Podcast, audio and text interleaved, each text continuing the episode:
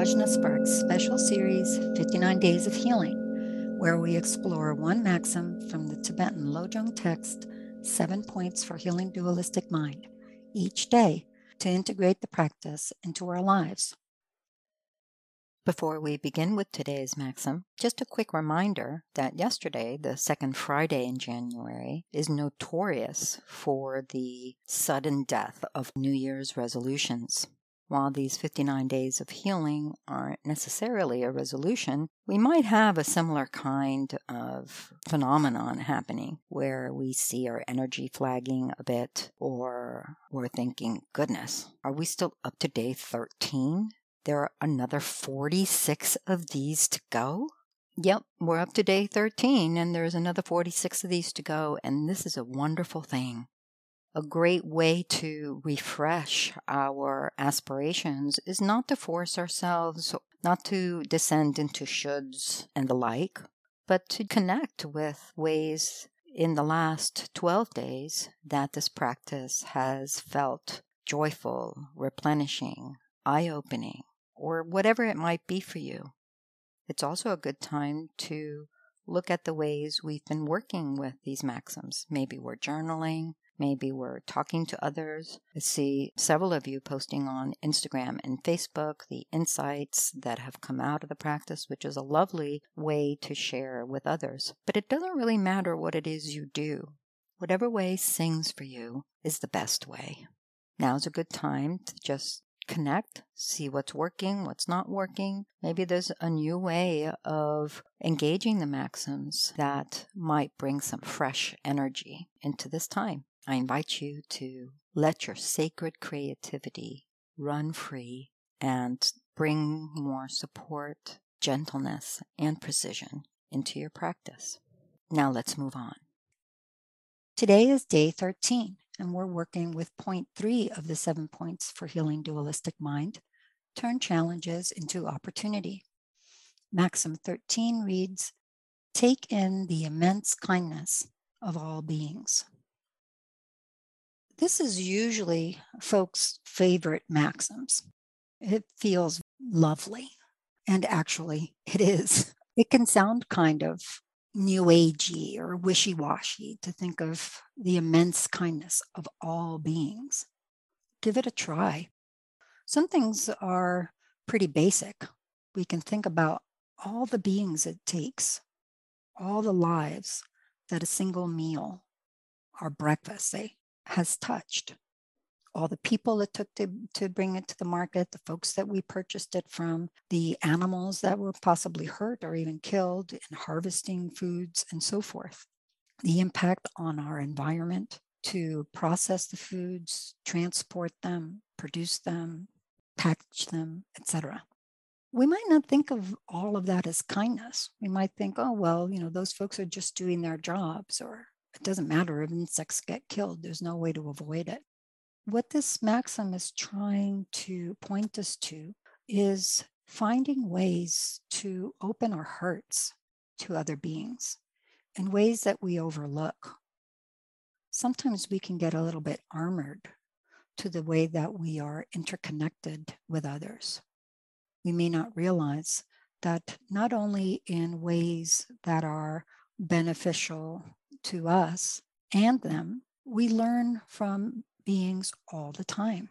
Much of the path of spiritual practice in Buddhism and other traditions involves elevated mindsets like love, benevolence, caring, patience, generosity, delight, equanimity. How are you going to do any of that without somebody to be delighted in, caring about, benevolent towards? beings are the field in which we cultivate all of these qualities that are intrinsic to our mind and yet obscured.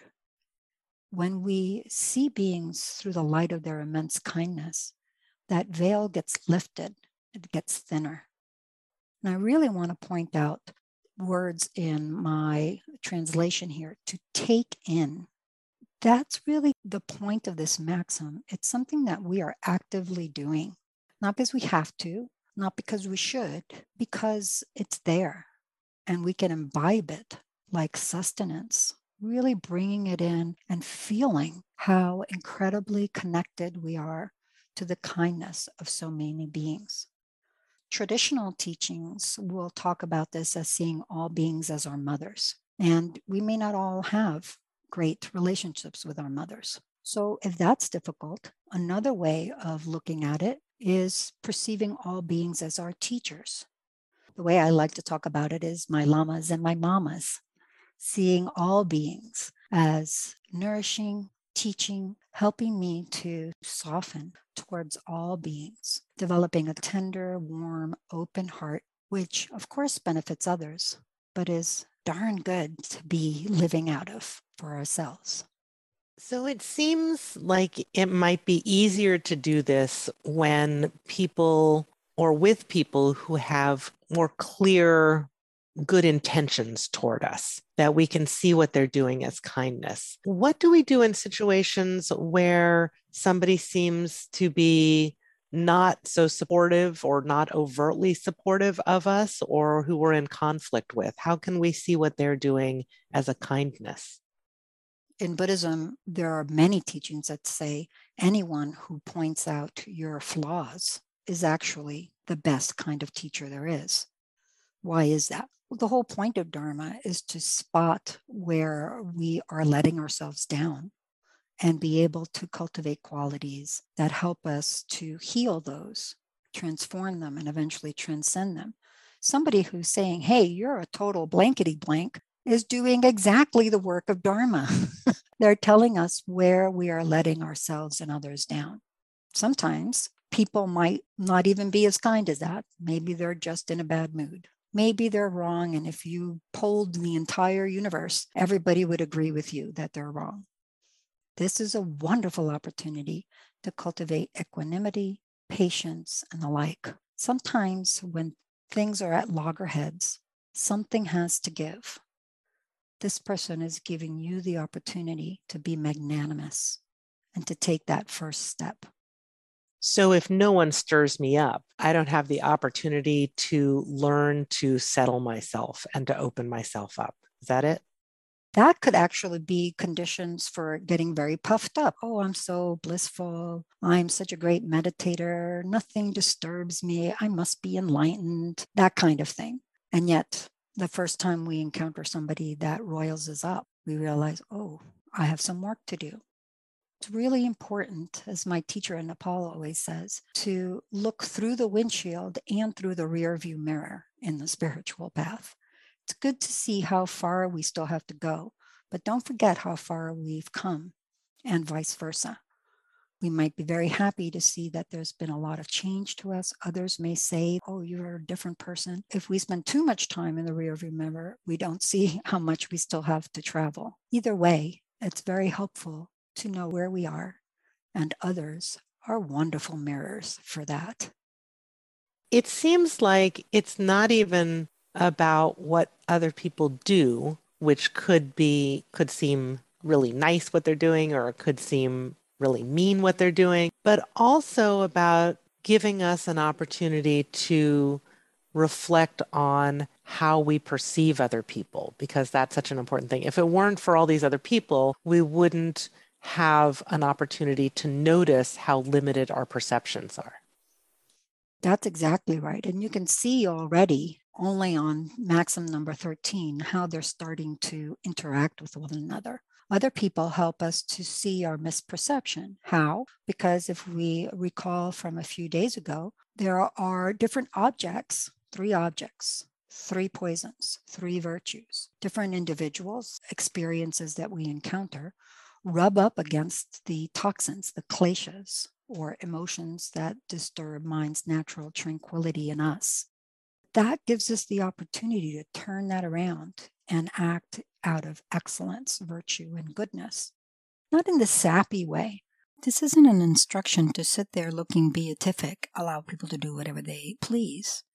You may have to take proactive measures, but you do that from a space of understanding that it's actually immensely kind for someone, for example, points out that you're not particularly good at setting boundaries by invading them and giving you the opportunity to reassess and establish boundaries in a healthy way. What this maxim is talking about is that we operate from different aspirations, not criticizing, pointing fingers, and blaming, treating everything as a kindness in the sense of which we might not otherwise. In a way of, I really want to transform. I want to own my power to experience the world as the beautiful, pure land that it truly is, even amidst all of the mess. That is an opportunity that we gain through other people. Well, thank goodness for other people. That's right. this has been Yeshe and Tanya on day 13 of Prajna Spark special series, 59 Days of Healing. Tune in daily for more maxims from the Tibetan Lojong text, Seven Points for Healing Dualistic Mind. Check the episode notes for more resources and email us, sparks at prajnafire.com, with any questions. May all beings benefit.